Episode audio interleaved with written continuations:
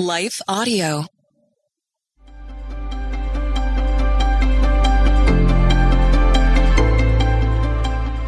Welcome to the Crosswalk Devotional. We're so glad to have you listening. I'm Lynette Kittle, and today's topic is What to Do If Hurt Happens. We'll be right back after a brief message from our sponsor.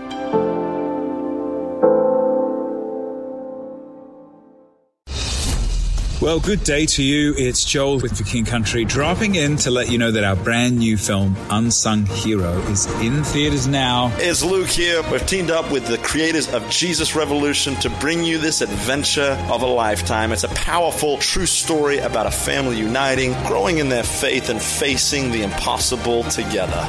In theaters now, unsunghero.movie for more information. Rated PG, parental guidance suggested. What impacts you every day? There is one book that influences almost every aspect of our lives. Museum of the Bible reveals the Bible's impact on your favorite musicians and artists, the way we measure time, social justice, our national monuments, and more. The Bible's impact is all around you. Discover how at museumofthebible.org/impact.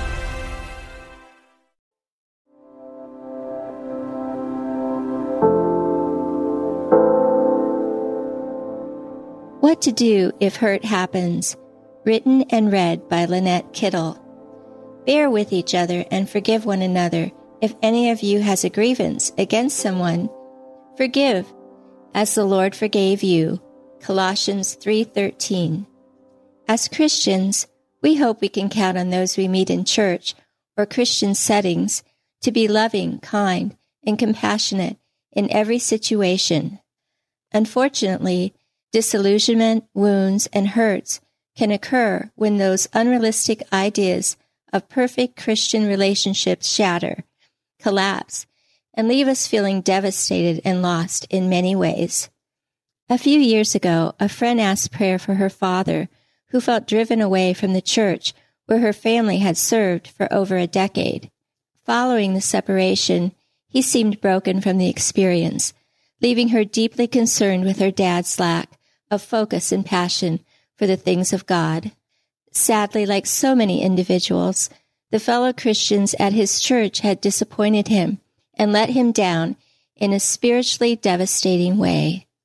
Because they are individuals who say they love God, his expectations for their behavior and treatment of one another was so much higher than what he experienced.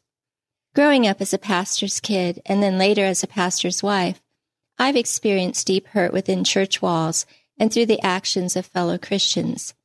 Like me, many, if not most, who enter and serve full time ministry will also experience the painful sting of well intended church members who have the ability to wound their leaders right to the core of who they are, like knife wounds to the heart. Unfortunately, wounds aren't restricted to just church leadership, but to many who actively attend and participate in church. Individuals totally surprised by brutal, cutthroat attacks from within the body of Christ inflicted by those they trusted as fellow believers. Gratefully, we can take measures to prepare our hearts ahead of time for possible wounding, rather than thinking it won't ever happen, especially since these types of hurts often blindside people when they least expect it. Whether intentionally or unintentionally, people hurt people, and that includes believers in Jesus Christ. Below are five ways to help safeguard and prepare for possible disappointment and hurt within the church. So if it comes, it won't shake our faith and knock us off track in our relationship with God. Number one, put on the full armor of God. As Ephesians 6:12 explains, for our struggle is not against flesh and blood, but against the rulers, against the authorities, against the powers of the dark world, and against the spiritual forces of evil in the heavenly realms. It's not just people, even within the church. There are spiritual forces and powers at work to divide and destroy from within our church walls. To be prepared, we are instructed in Ephesians 6, 14 through 17, to put on the full armor of God so that we can stand against them. Number two, activate prayer. Prayer is a powerful resource we have to turn to and put into motion. As Ephesians 6:18 urges, and pray in the Spirit on all occasions with all kinds of prayers and requests. With this in mind, be alert and always keep on praying for all the Lord's people. Number three, forgive. Cultivate a tenderness to forgive others like God has forgiven us. Be kind and compassionate to one another, forgiving each other, just as in Christ God forgave you. Ephesians 4:32. Number 4. Resist disillusionment with God.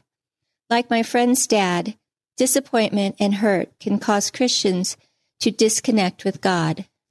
The devil works through wounding to cause us to doubt God, to believe he didn't protect us in the situation, and even more so, that maybe he's really behind those who cause the hurtful actions.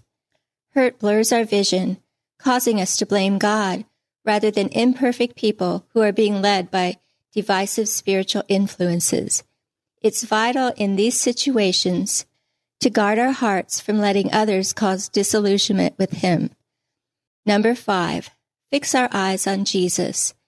As Hebrews 12:2 urges, it's important for us to fix our eyes on Jesus rather than what other Christians may say or do in the name of God.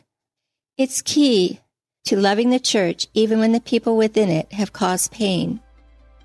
Intersecting faith and life.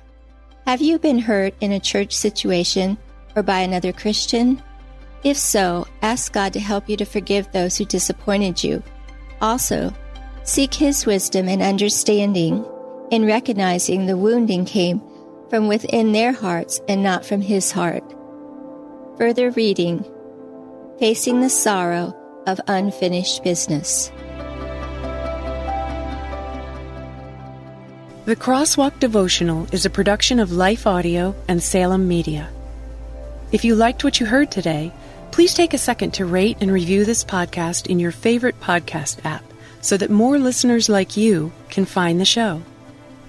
For more faith filled, inspirational podcasts, visit us at lifeaudio.com.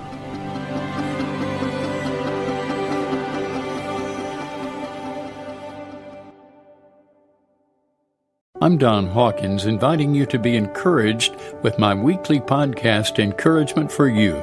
To subscribe, go to lifeaudio.com.